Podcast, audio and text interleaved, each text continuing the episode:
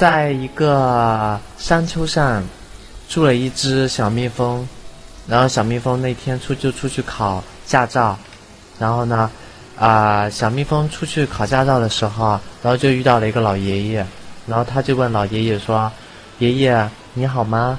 爷爷说：“嗯。”然后接着小蜜蜂就飞走了。